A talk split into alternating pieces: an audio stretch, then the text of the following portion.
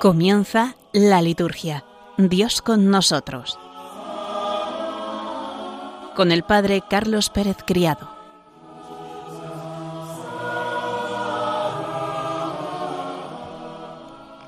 Buenas tardes, queridos oyentes de Radio María, y bienvenidos un lunes más a nuestro programa, La Liturgia Dios con nosotros. En el programa de hoy, después de ver las principales celebraciones de esta semana, nos introduciremos en el comentario de los números 36 y siguientes del documento del Papa Francisco Desiderio Desideravi sobre la formación litúrgica del pueblo de Dios. Después veremos algunos de los números de los prenotandos del leccionario de la misa de ese libro con el que cada día proclamamos las lecturas de la palabra de Dios.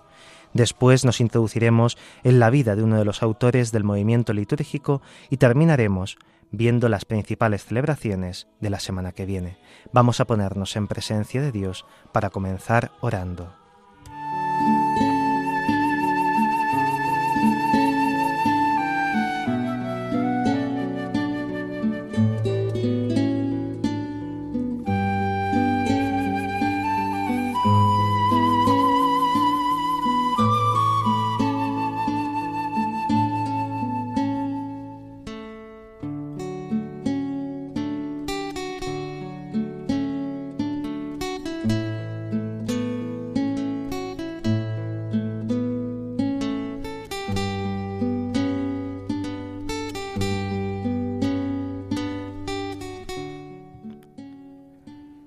Del Evangelio según San Mateo.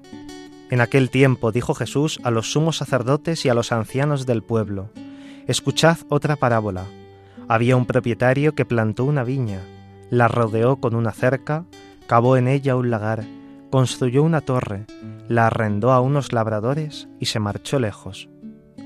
Llegado el tiempo de los frutos, envió sus criados a los labradores para percibir los frutos que correspondían. Pero los labradores, agarrando a los criados, apalearon a uno, mataron a otro y a otro lo apedrearon. Envió de nuevo otros criados más que la primera vez, e hicieron con ellos lo mismo. Por último, les mandó a su hijo diciéndose, Tendrán respeto a mi hijo. Pero los labradores, al ver al hijo, se dijeron, Este es el heredero, venid, lo matamos y nos quedamos con su herencia. Y agarrándolo, lo sacaron fuera de la viña y lo mataron. Cuando vuelva el dueño de la viña, ¿qué hará con aquellos labradores? Le contestan, hará morir de mala muerte a estos malvados y arrendará la viña a otros labradores que le entreguen los frutos a su tiempo. Y Jesús les dice, ¿no habéis leído nunca la escritura? La piedra que desecharon los arquitectos es ahora la piedra angular, es el Señor quien lo ha hecho ¿Ha sido un milagro patente? Por eso os digo que se os quitará a vosotros el reino de Dios y se dará a un pueblo que produzca sus frutos.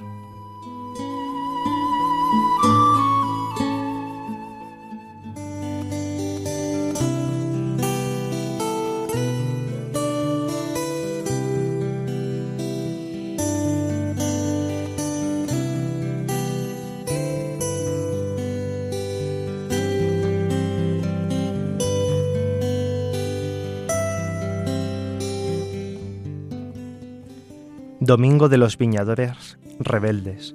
La parábola debe enmarcarse en el mismo contexto del domingo anterior, en Jerusalén, en el templo, y dirigida a los sumos sacerdotes y a los ancianos. Es una parábola transida de la catequesis pascual. El padre envió al hijo, lo cogieron, lo sacaron de la viña y lo mataron. El Señor habla, como en todas las parábolas, de sí mismo él ha dado la vida por la viña bellísima que el Padre le ha dado. Todo este pasaje recuerda los improperios del Viernes Santo. Esta parábola no debe leerse en clave antisemita. La viña de la cual el Señor quiere recolectar su fruto durante la vendimia es Israel y al mismo tiempo es la Iglesia. La viña del Señor del universo es la casa de Israel y también el nuevo Israel de Dios, la Iglesia, es la viña por la cual el Señor ha realizado las maravillas del éxodo pascual, como canta el Salmo responsorial. El reino de Dios siempre puede ser sustraído a aquellos que no lo hacen fructificar y puede ser dado a otros. En todas las últimas parábolas de Mateo siempre se mencionan los dones que el Señor nos ha confiado, en este caso la vid. Dios ha puesto su tienda en el mundo, pero si no hay nadie para habitarla, Él puede levantar la tienda y plantarla en otro lugar. Cada uno de nosotros estamos llamados a ser, como dijo de sí mismo el Papa emérito Benedicto XVI, poco después de su elección como sucesor de Pedro, un simple y humilde trabajador de la viña del Señor. Del padre Rafael Serra Bella en el calendario directorio del año litúrgico.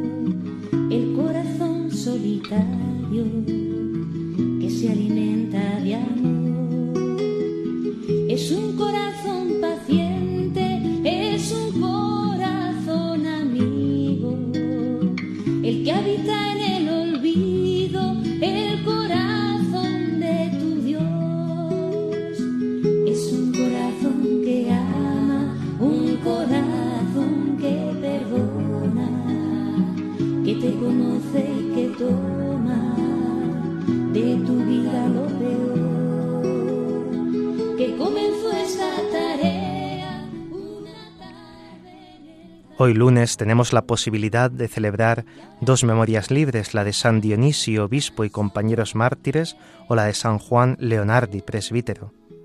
Los santos Dionisio, obispo y compañeros mártires, según la tradición, Dionisio, enviado por el romano pontífice a la Galia, fue el primer obispo de París, en la actual Francia, y allí, junto con el presbítero rústico y el diácono Eleuterio, padecieron todos, en las afueras de la ciudad, en el siglo III. San Juan Leonardi, presbítero, que dejó la ciudad de Luca, en la región italiana de Toscana, donde ejercía como farmacéutico para llegar a ser sacerdote y con el fin de enseñar a los niños la doctrina cristiana, restaurar la vida apostólica del clero y propagar la fe católica. Instituyó la orden de clérigos regulares, más tarde llamados de la Madre de Dios, lo que le llevó a sufrir muchas contradicciones, también inició el Colegio de Propaganda Fide, en el que, agotado por los trabajos, descansó piadosamente en el año 1609. El corazón que acompaña a los dos de Maús es el corazón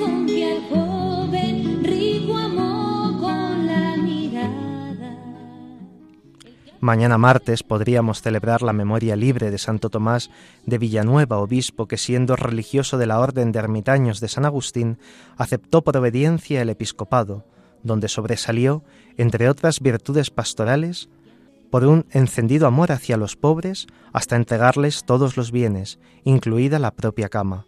Falleció en Valencia, en España, en 1555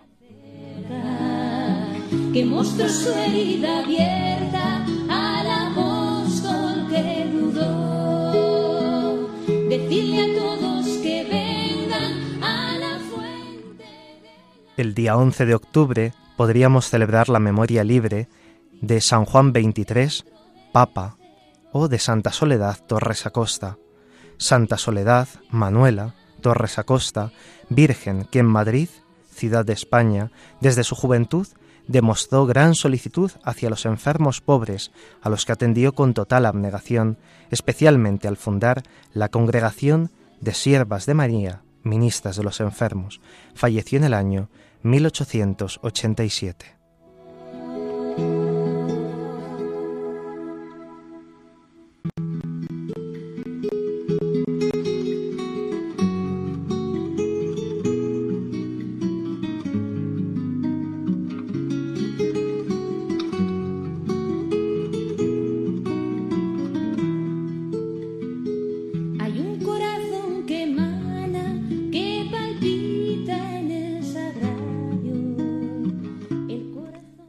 El jueves tenemos la celebración de la fiesta de Nuestra Señora del Pilar. Según una venerada tradición, la Santísima Virgen María se manifestó en Zaragoza sobre una columna o pilar, signo visible de su presencia.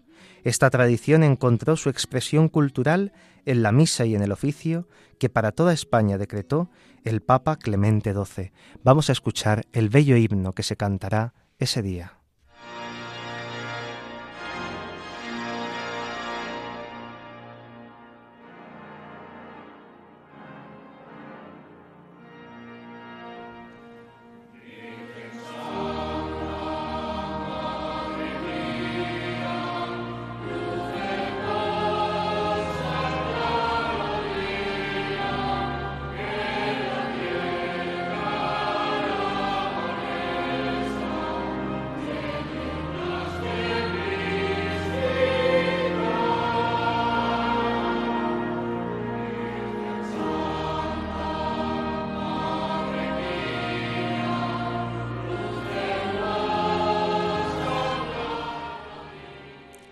La oración colecta de la fiesta del Pilar dice así, Dios Todopoderoso y Eterno, que en la gloriosa Madre de tu Hijo has concedido un amparo celestial a cuantos la invocan con la secular advocación del Pilar.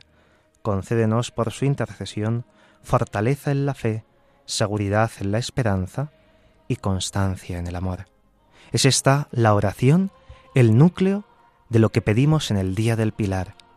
Estas virtudes de la fe, la esperanza y el amor. Fortalecen la fe, seguridad en la esperanza y constancia en el amor. Pidámoselo así en ese día a la Madre del Cielo.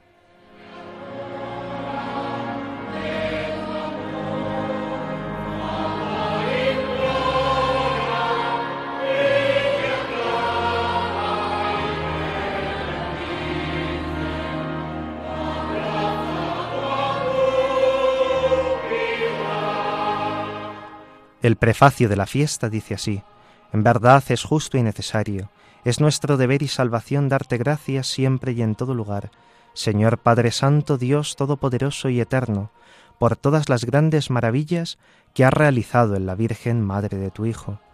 Ella concebida sin pecado, no fue contaminada por la corrupción del sepulcro, pues siendo intacta en su virginidad, gloriosa en su descendencia y triunfante en su asunción, fue Madre de Cristo, esposo de la Iglesia, luz de las gentes, esperanza de los fieles y gozo de nuestro pueblo.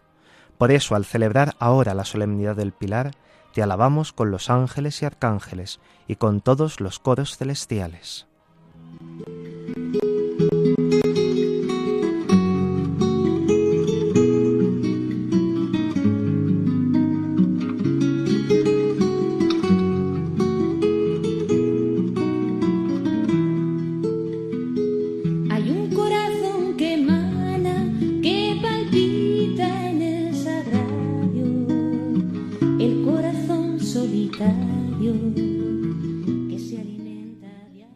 Por último, el sábado podremos celebrar la memoria libre de San Calixto I o de Santa María en sábado. San Calixto I, papa y mártir, que siendo diácono, después de un destierro en la isla de Cerdeña, tuvo a su cuidado el cementerio de la Vía Apia, que lleva su nombre, donde dejó para la posteridad las memorias de los mártires. Elegido luego papa, promovió la recta doctrina y reconcilió benignamente a los apóstatas para terminar su intenso pontificado con la gloria del martirio. En ese día se conmemora su sepultura en el cementerio de Caledopio, en la Vía Aurelia en Roma, fallecido en el año 222.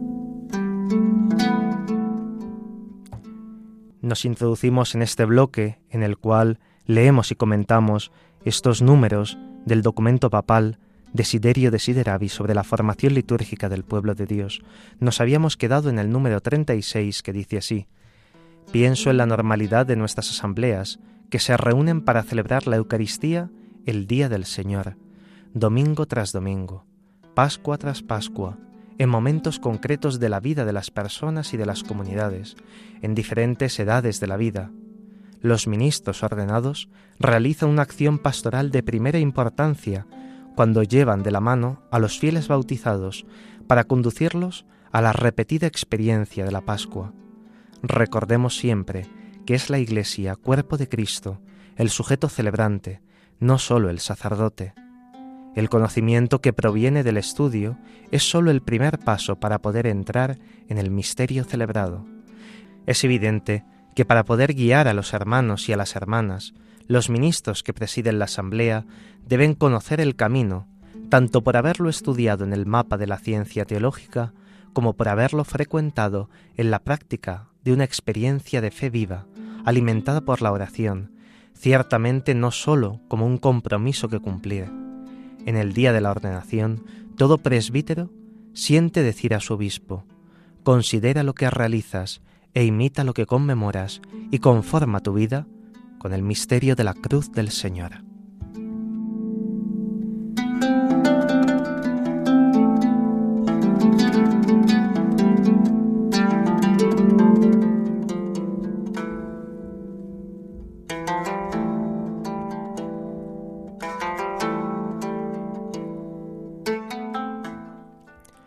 Sin el domingo no podemos vivir. Eso repetían los mártires del norte de África cuando se les impedía participar de la celebración eucarística del domingo.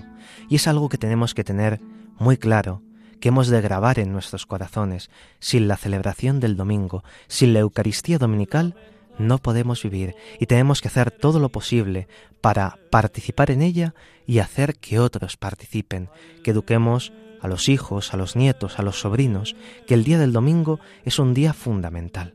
Será necesario descansar, será necesario dedicar tiempo al ocio, a estar en familia, a reunirnos, a tener un tiempo merecido de descanso, pero hemos de dar sobre todo la primacía a la celebración de la Eucaristía, una celebración la del domingo que no es como la de cualquier otro día en la semana.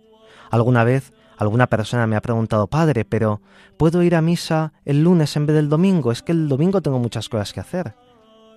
Pues podemos ir a misa el lunes y el martes, qué bueno que vayamos, pero no sustituye de ninguna manera la celebración del domingo, el domingo que significa Día del Señor. Por eso hemos de dedicar ese tiempo para estar con Él, ese tiempo para experimentar que ese mismo día, el domingo, Cristo venció al pecado y a la muerte, y por eso nosotros hemos de participar de su Pascua.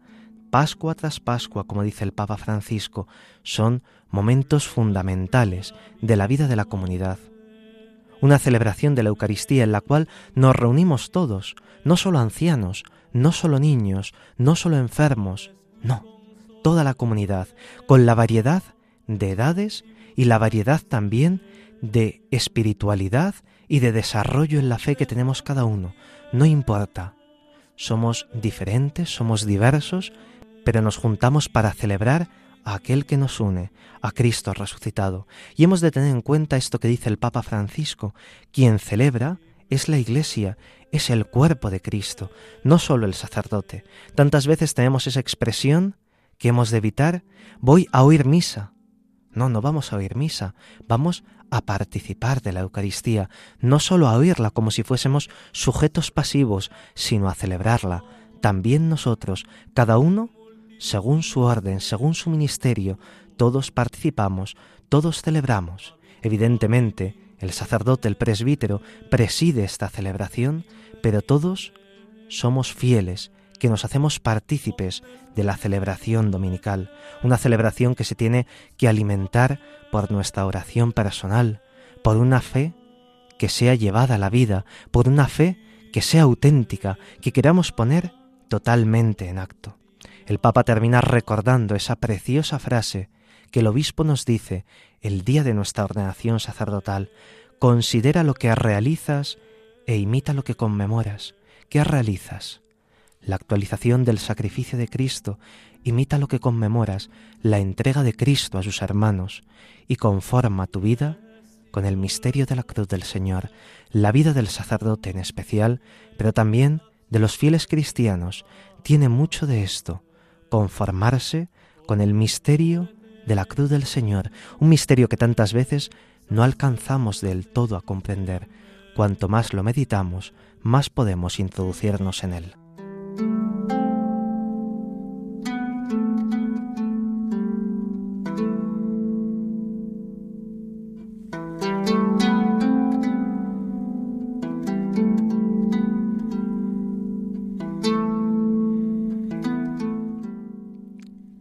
El número 37 dice así, la configuración del estudio de la liturgia en los seminarios debe tener en cuenta también la extraordinaria capacidad que la celebración tiene en sí misma para ofrecer una visión orgánica del conocimiento teológico.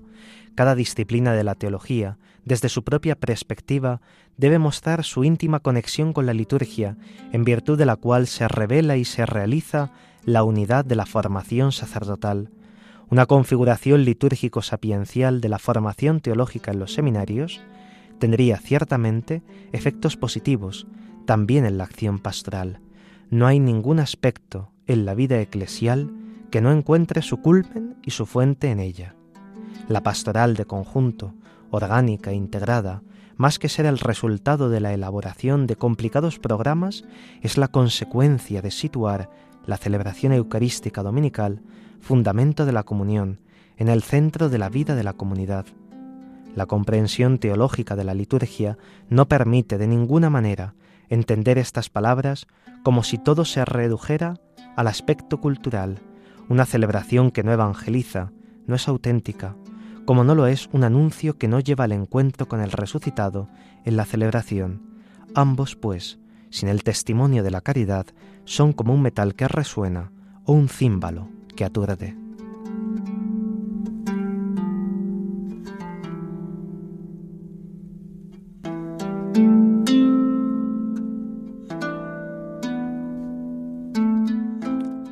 El Papa recuerda cómo la liturgia tiene una dimensión integradora de todas las disciplinas teológicas. Esto habemos de tenerlo en cuenta no solo en la formación de los seminarios, como bien dice el Papa, sino también en nuestra formación personal, cuando leamos algo de Cristología, de Eclesiología, sobre Evangelios, sobre Antiguo Testamento, todo hemos de poderlo reconducir a la celebración litúrgica.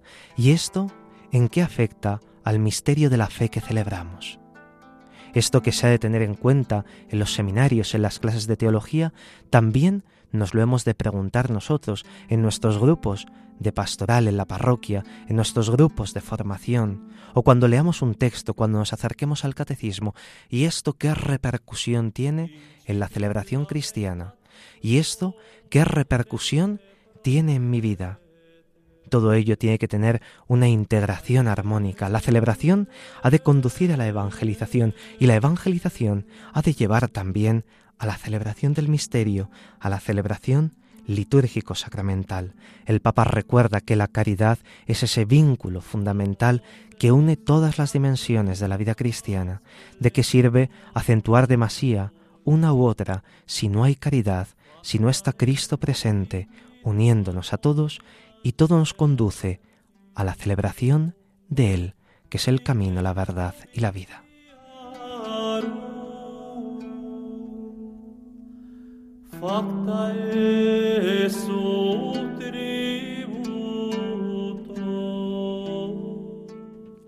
El número 38 dice así, para los ministros y para todos los bautizados, la formación litúrgica, en su primera acepción, no es algo que se pueda conquistar de una vez para siempre, puesto que el don del misterio celebrado supera nuestra capacidad de conocimiento.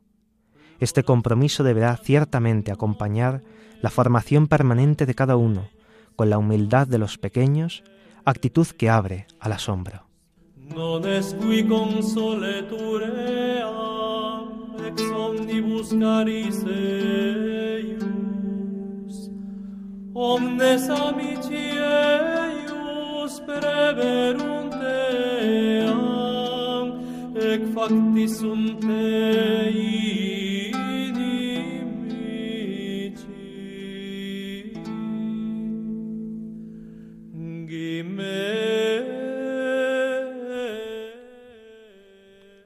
No podemos llegar a entender plenamente la liturgia de una vez para siempre. Es un trabajo que nos llevará toda la vida, poco a poco, poco a poco, porque no solo repetimos, sino que nos vamos adentrando como en una espiral en el misterio de Cristo, y una lectura escuchada un año, al año siguiente nos sugerirá nos dirá cosas distintas, iremos descubriendo distintos matices del mismo misterio que celebramos. Una oración que año tras año hemos escuchado irá cogiendo un valor nuevo, iremos adquiriendo esas otras tesituras que en un primer momento no habríamos adquirido del todo, por eso la formación litúrgica no se nos da de una vez para siempre, sino que es necesaria una formación permanente que nos vaya introduciendo poco a poco en distintos elementos y en distintos detalles. Como dice el Papa, hemos de acercarnos a ese misterio tan grande de la liturgia con una actitud de humildad y de asombro.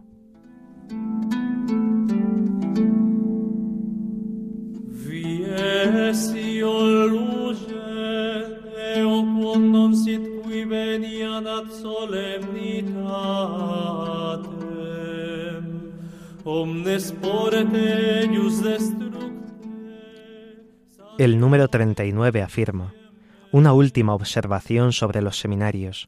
Además del estudio, deben ofrecer también la oportunidad de experimentar una celebración no sólo ejemplar desde el punto de vista ritual, sino auténtica, vital, que permita vivir esa verdadera comunión con Dios, a la cual debe tender también el conocimiento teológico.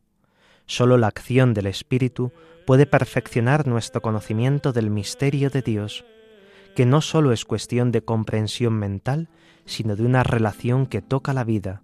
Esta experiencia es fundamental para que una vez sean ministros ordenados puedan acompañar a las comunidades en el mismo camino de conocimiento del misterio de Dios, que es misterio de amor. quia dominus locutus est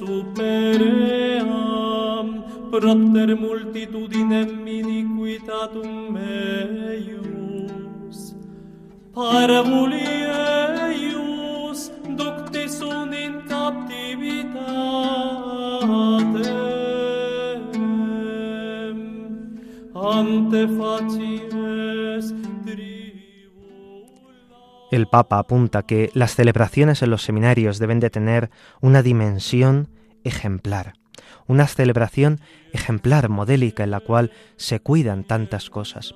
Probablemente luego en la vida pastoral de las parroquias sea muy difícil cuidar tanto la celebración como se cuida en el seminario. No tenemos tanta oportunidad de un coro, de una escuela que cante o de alguien que entone siempre el salmo responsorial.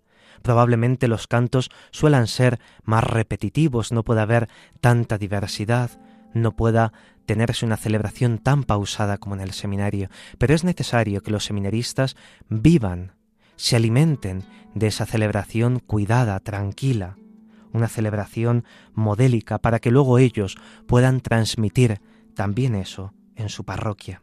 Ha de ser esa celebración, dice el Papa, auténtica, vital, en la cual se experimente esa comunión con Dios, una liturgia que brota de la vida y que nos conduce también a la vida, teniendo siempre en cuenta que es el Espíritu Santo el que actúa en nuestras vidas y Él es el Maestro interior que nos va guiando en el conocimiento no sólo de la liturgia, sino también de nuestra vida interior, de nuestra dimensión relacional con Cristo. Es necesario que los seminaristas hayan vivido la celebración de forma auténtica, de forma plena y de forma gozosa en el seminario, para que luego también puedan exportar esa dimensión y esa experiencia a las comunidades parroquiales en las cuales van a ser enviados.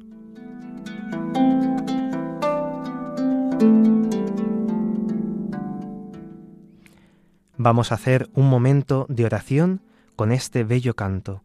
¿Qué tengo yo que mi amistad procuras?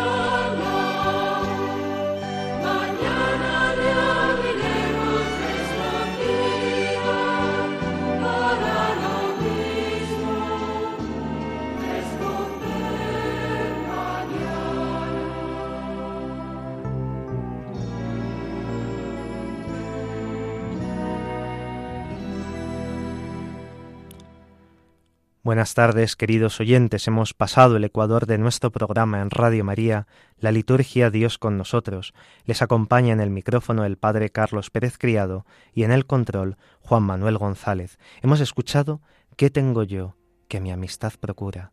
¿Qué interés se te sigue, Jesús mío? Vamos a pasar a este otro bloque en el que nos introducimos en los prenotandos del leccionario de la misa.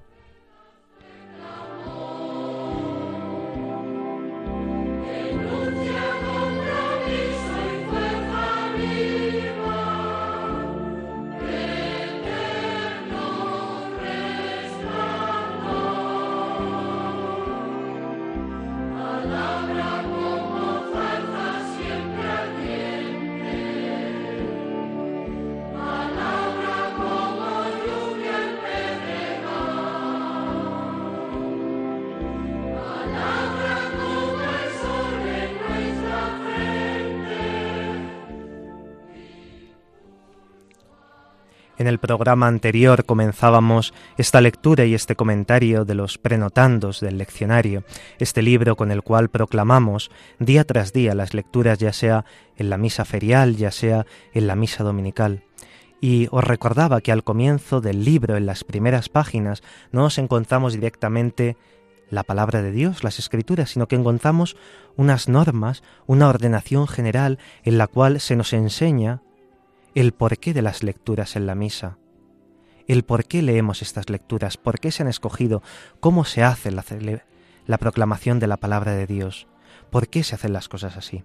Vamos a continuar con el número 4, en el cual se nos introduce en esa celebración litúrgica de la palabra de Dios cuáles son las características propias de la palabra de Dios en la acción litúrgica.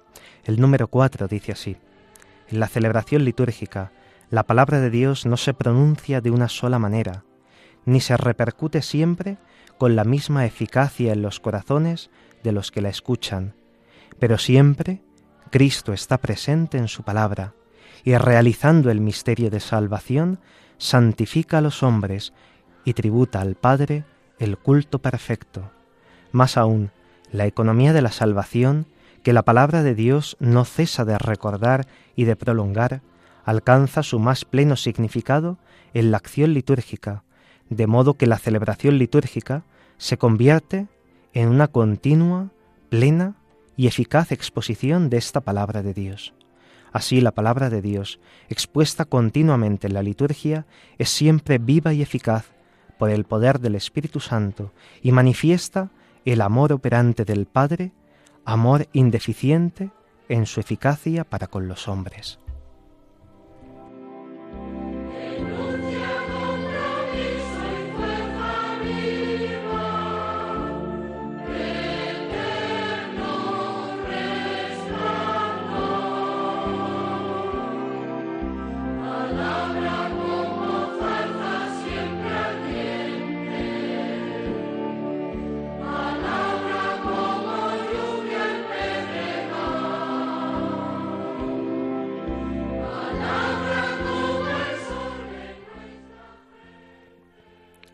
Este número nos recuerda algo que ya sabemos, pero que es fundamental.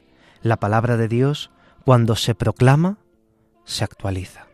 Cuando en la celebración de la palabra de Dios se proclama un texto, ese texto se nos hace contemporáneo a nosotros. Cristo está presente en su palabra.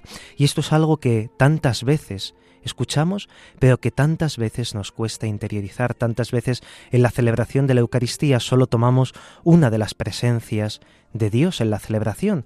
Es evidentemente la presencia por antonomasia, la presencia fundamental, ¿no? En las especies eucarísticas, en el pan y en el vino. Pero hemos de recordar que Cristo está presente no solo en ese momento, no solo en la consagración, sino ya desde el comienzo de la celebración, en cada una de las cuatro veces que el sacerdote dice, el Señor esté con vosotros, y respondemos, y con tu espíritu, descubrimos una presencia de Dios en la celebración. La primera de ellas, vamos a repasarlas, al comienzo del todo, cuando la asamblea está reunida, el sacerdote dice, el Señor esté con vosotros. A lo que responderemos, y con tu espíritu, Cristo está presente en medio de esa asamblea reunida. Cuando dos o más se reúnen en mi nombre, allí estoy yo presente en medio de ellos, para la proclamación de la palabra de Dios. Para el Evangelio, que es el momento culmen, escucharemos cómo el diácono o el presbítero volverá a repetir, el Señor esté con vosotros, y es que Cristo está presente en su palabra. Cuando se proclama, no es sólo el lector el que la lee, sino que es Dios mismo el que a través del lector vuelve a hablarnos. Y tantas veces hemos podido experimentar cuando el Señor dice algo en el Evangelio o cuando escuchamos algo en la lectura del apóstol o del Antiguo Testamento, que es como si a nosotros mismos y a nuestro corazón se estuviese diciendo. En tercer lugar, antes de comenzar la plegaria eucarística, el sacerdote volverá a decir, el Señor esté con vosotros, otra presencia de Cristo en medio de la celebración, evidentemente la más sublime, el pan y el vino, por la acción del Espíritu Santo y las palabras del sacerdote, serán para siempre el cuerpo y la sangre del Salvador. En último lugar, al terminar la celebración eucarística, el sacerdote volverá a decir, el Señor esté con vosotros, ese Cristo que está presente en medio de nosotros, de la asamblea reunida, que ahora se va a disgregar en medio del mundo, esa presencia de Dios que hemos de llevar a los lugares allá donde vayamos. Cristo, en la liturgia de la palabra, está presente, realiza el misterio de la salvación y santifica a los hombres. Cada vez que se proclama la palabra de Dios, es una palabra que es viva y eficaz. Por eso hemos de estar en la celebración eucarística atentos a esa palabra que se nos proclama para que pueda entrar de lleno en nuestro corazón. Tantas veces no estaremos en la misma situación vital y en tantas ocasiones no repercutirá de la misma forma, pero Dios quiere manifestarse a nosotros. Basta que tengamos un corazón abierto y que quiere escuchar.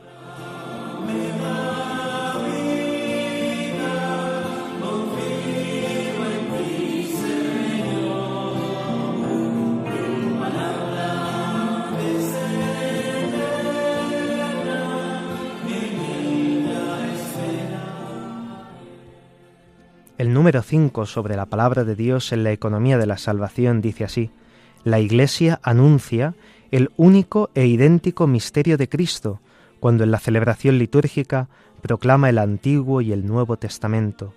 En efecto, en el Antiguo Testamento está latente el Nuevo, y en el Nuevo Testamento se hace patente el Antiguo. Cristo es el centro y plenitud de toda la Escritura, y también de toda celebración litúrgica. Por esto, han de beber de sus fuentes todos los que buscan la salvación y la vida. Cuanto más profunda es la comprensión de la celebración litúrgica, más alta es la estima de la palabra de Dios y lo que se afirma de una se puede afirmar de la otra, ya que una y otra recuerdan el misterio de Cristo y lo perpetúan, cada una a su manera.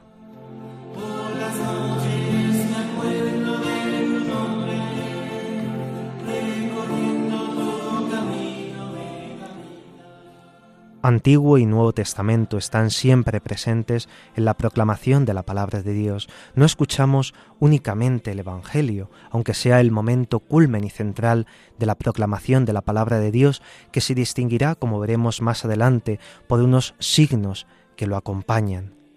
En toda celebración litúrgica en toda celebración de la Eucaristía en la que hay proclamación de la palabra de Dios, encontraremos Antiguo o Nuevo Testamento, y si es en los domingos, Antiguo y Nuevo Testamento, salvo en el tiempo de la Pascua que únicamente escucharemos el Nuevo Testamento por razones que más adelante comprenderemos. Esta proclamación de la palabra de Dios tiene que ser plena. Nunca la podemos mutilar, nunca podemos elegir unas determinadas lecturas porque nos gustan y las más difíciles dejarlas aparte.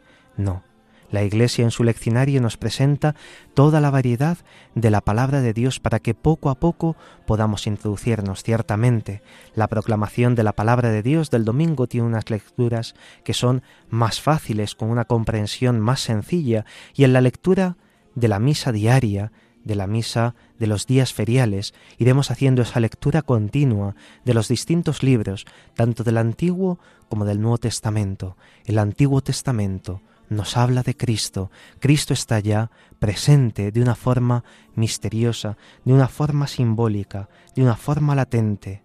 En el Antiguo Testamento y en el Nuevo Testamento encontraremos también patente el Antiguo Testamento. Sin la figura del Antiguo Testamento no podremos entender el Nuevo Testamento. Tendremos una comprensión parcial de la Sagrada Escritura. Este número nos termina diciendo que cuanto más profundamente comprendemos la celebración litúrgica, más estimaremos la palabra de Dios. Una y otra nos introducen en la celebración del misterio de Cristo.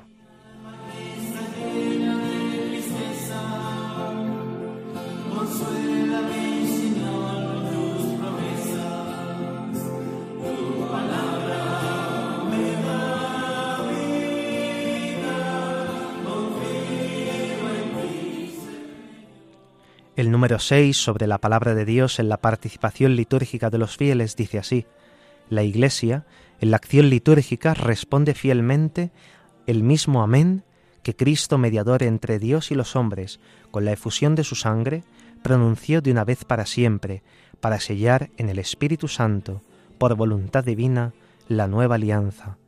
Cuando Dios comunica su palabra, espera siempre una respuesta, respuesta que es audición y adoración en espíritu y en verdad. El Espíritu Santo, en efecto, es quien da eficacia a esta respuesta para que se traduzca en la vida lo que se escucha en la acción litúrgica, según aquella frase de la Escritura, llevad a la práctica la palabra y no os limitéis a escucharla. Las actitudes corporales, los gestos y palabras con que se expresa la acción litúrgica y se manifiesta la participación de los fieles reciben su significado no sólo de la experiencia humana, de donde son tomados, sino de la palabra de Dios y de la economía de la salvación a la que hacen referencia, por lo cual, tanto más participan los fieles en la acción litúrgica, cuanto más se esfuerzan al escuchar la palabra de Dios en ella proclamada, por adherirse íntimamente a la palabra de Dios encarnada en Cristo, de modo que aquello que celebran en la liturgia se empeñen en reflejarlo en su vida y costumbres y a la inversa, traten de llevar a la liturgia los actos de su vida.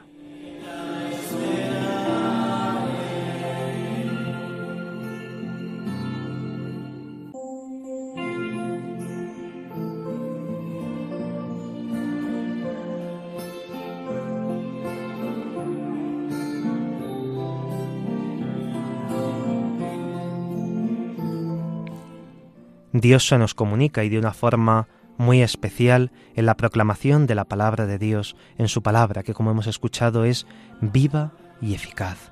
Una palabra que tiene siempre un algo que decirnos, un algo que comunicarnos.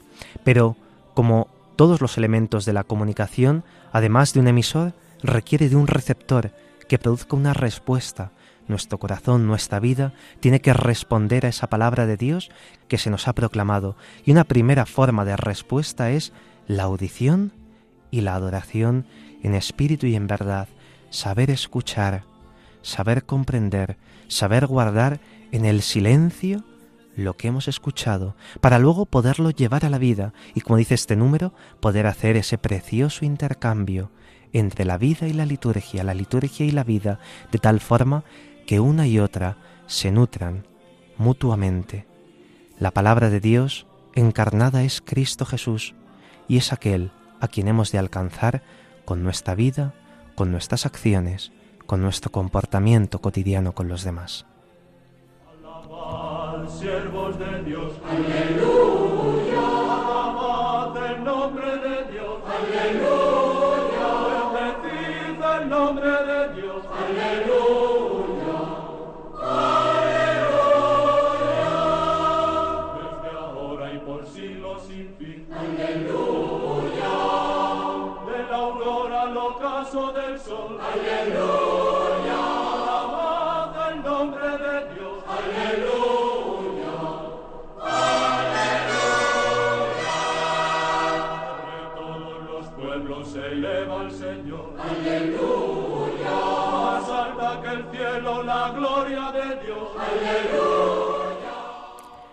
Seguimos conociendo más autores del movimiento litúrgico y esta vez nos adentraremos brevemente con algunos datos biográficos en la vida de don Benito Baur, maestro de la meditación basada en la liturgia. El padre Benito Baur nació el 9 de diciembre de 1877, profesó en la abadía de Boiron, en Alemania, el 5 de octubre de 1898. Fue ordenado sacerdote en septiembre de 1903, elegido abad de este monasterio en febrero de 1938. Recibió la bendición abacial ese mismo mes y murió en 1963. Escribió varias obras que tuvieron muchas ediciones en Alemania y fueron traducidas a diversas lenguas y a veces varias veces reeditadas. En España tenemos traducidas La intimidad con Dios, publicadas en 1954 y en el 71, La confesión frecuente con cuatro ediciones, en el 53, 56, 61, 63, pero sobre todo merece especial mención Sed Luz, que tuvo en España ocho ediciones y ha nutrido espiritualmente a varias generaciones de personas que vivían intensamente la liturgia basándose en esa obra que tan inmensa labor ha hecho y que todavía puede seguir haciéndola. En lo que se refiere a la espiritualidad litúrgica, posiblemente sea el autor que más ha influido en la espiritualidad litúrgica. Consta esa obra de cuatro volúmenes y trata de todo el año litúrgico y del santoral. El padre Bauer afirma que la vida sobrenatural es nada menos que la reproducción de la vida divina y continuación de la misma. Es la vida de Dios en nosotros. Nacemos a ella por medio del santo bautismo. La primera aparición de esa vida divina en el mundo se realizó con la encarnación del Hijo de Dios, cuando la Virgen María pronunció su fiat en Nazaret. Por Jesucristo penetró entonces la vida divina en nuestra naturaleza humana. De Él fluye hasta nosotros. Cristo vino para que nosotros tuviéramos vida y la tengamos en abundancia. El germen de la vida divina que recibimos en el bautismo se desarrolla, crece y se lleva hasta su plenitud. Tenemos que ir conformándonos en nuestra vida y en nuestra personalidad en la imagen del Hijo de Dios. Por eso la vida cristiana, la santidad cristiana, consiste en la plenitud de la vida que se nos infundió en el santo bautismo, es decir, en una exacta reproducción en nosotros de la misma vida de Jesucristo. Él, la vid, nos ama a nosotros, sus sarmientos. Nuestra tarea personal consiste en estar constante, gozosa y fielmente dispuestos a perfeccionar y completar esta vida, protegiéndola contra todo peligro, desarrollándola y llevando a plenitud con el auxilio mismo de la gracia divina. Leemos un texto del propio don Benito Baur que dice así, Dios ha determinado que la vida de la Iglesia aquí en la tierra se desenvuelva durante el curso de un año. Sí, la vida cristiana es, por ordenación divina, un año santo. En el transcurso de un año que nace, crece y llega a su madurez, el Señor vuelve a vivir de nuevo su vida en la Iglesia, su continuadora, por medio de su presencia y de su acción sacramentales. Por eso, quien desee estar y vivir en Cristo, debe vivir esta vida de Cristo en su iglesia en el año litúrgico, en el año eclesiástico. Todos los años comenzamos de nuevo, todos los años tratamos de llegar a la perfección, no lo logramos. Dios nos da un nuevo año de gracia, nosotros volvemos a la carga, de este modo, haciendo cada año un nuevo esfuerzo para madurar, mediante esta comunión de vida con Cristo y con su Iglesia, el germen depositado en nosotros por el santo bautismo, nuestra vida cristiana se va desarrollando cada vez con más pujanza hasta llegar a su plenitud. En realidad, el año cristiano fue de institución eclesiástica, pero esto ciertamente no se hizo sin inspiración divina, ya desde los mismos tiempos apostólicos con la celebración pascual del domingo.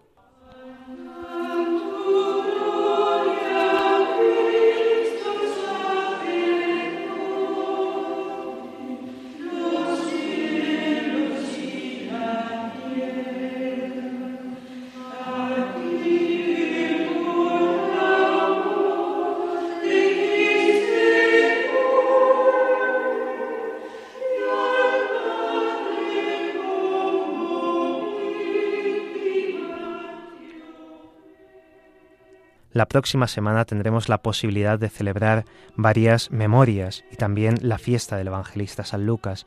El lunes podremos celebrar la memoria libre de Santa Eduvigis o de Santa Margarita María de Alacoque.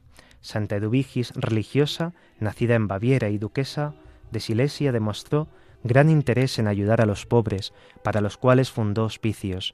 Fallecido su marido, se retiró en el monasterio de monjas cistercienses que ella misma había fundado. Ese mismo día podremos celebrar a Santa Margarita María de Alacoque, Virgen, monja de la Orden de la Visitación de la Virgen María, que progresó de modo admirable en la vía de la perfección y enriquecida con gracias místicas, trabajó mucho para propagar el culto al Sagrado Corazón de Jesús.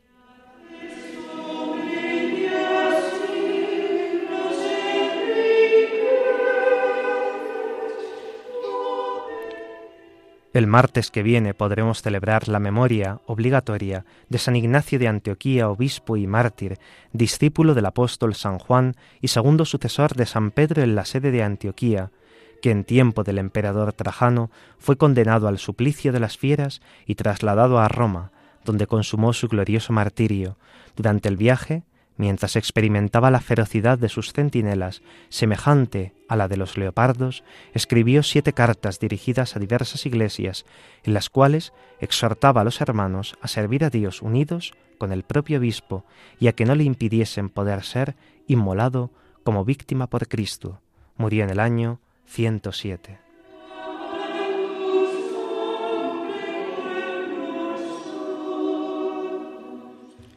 El 18 de octubre celebraremos la fiesta de San Lucas Evangelista, que según la tradición nació en Antioquía, de familia pagana, y fue médico de profesión, convirtiendo a la fe de Cristo.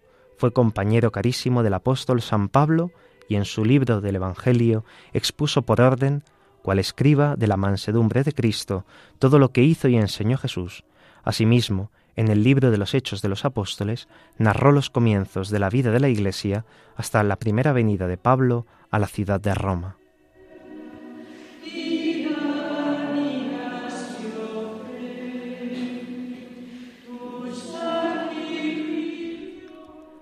Por último, el 19 de octubre tendremos la posibilidad de celebrar las memorias libres de San Pedro de Alcántara, presbítero, o la de los santos Juan Brev, e Isaac Hawks, presbíteros y compañeros mártires, o también la de San Pablo de la Cruz, presbítero.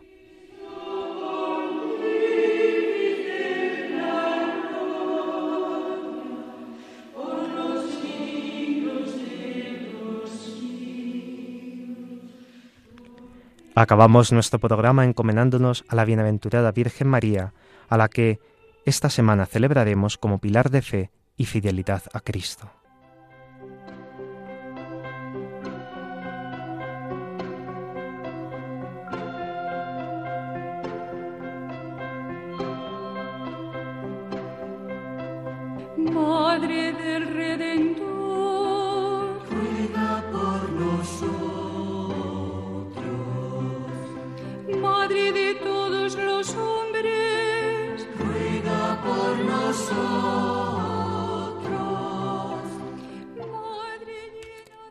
Queridos oyentes, nuestro programa se acaba. Esta tarde les ha acompañado en el micrófono el padre Carlos Pérez Criado y en el control Juan Manuel González, al que agradecemos mucho su silencioso servicio.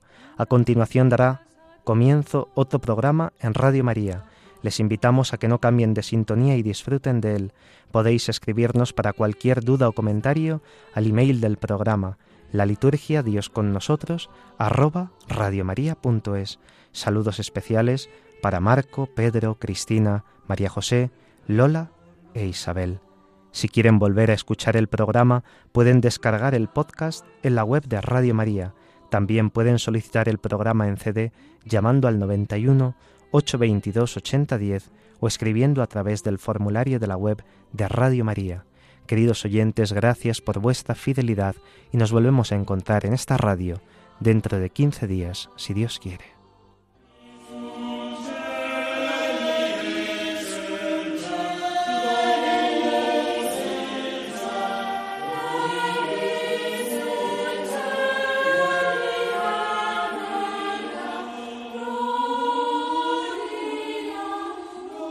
Así concluye la liturgia. Dios con nosotros, con el Padre Carlos Pérez Criado.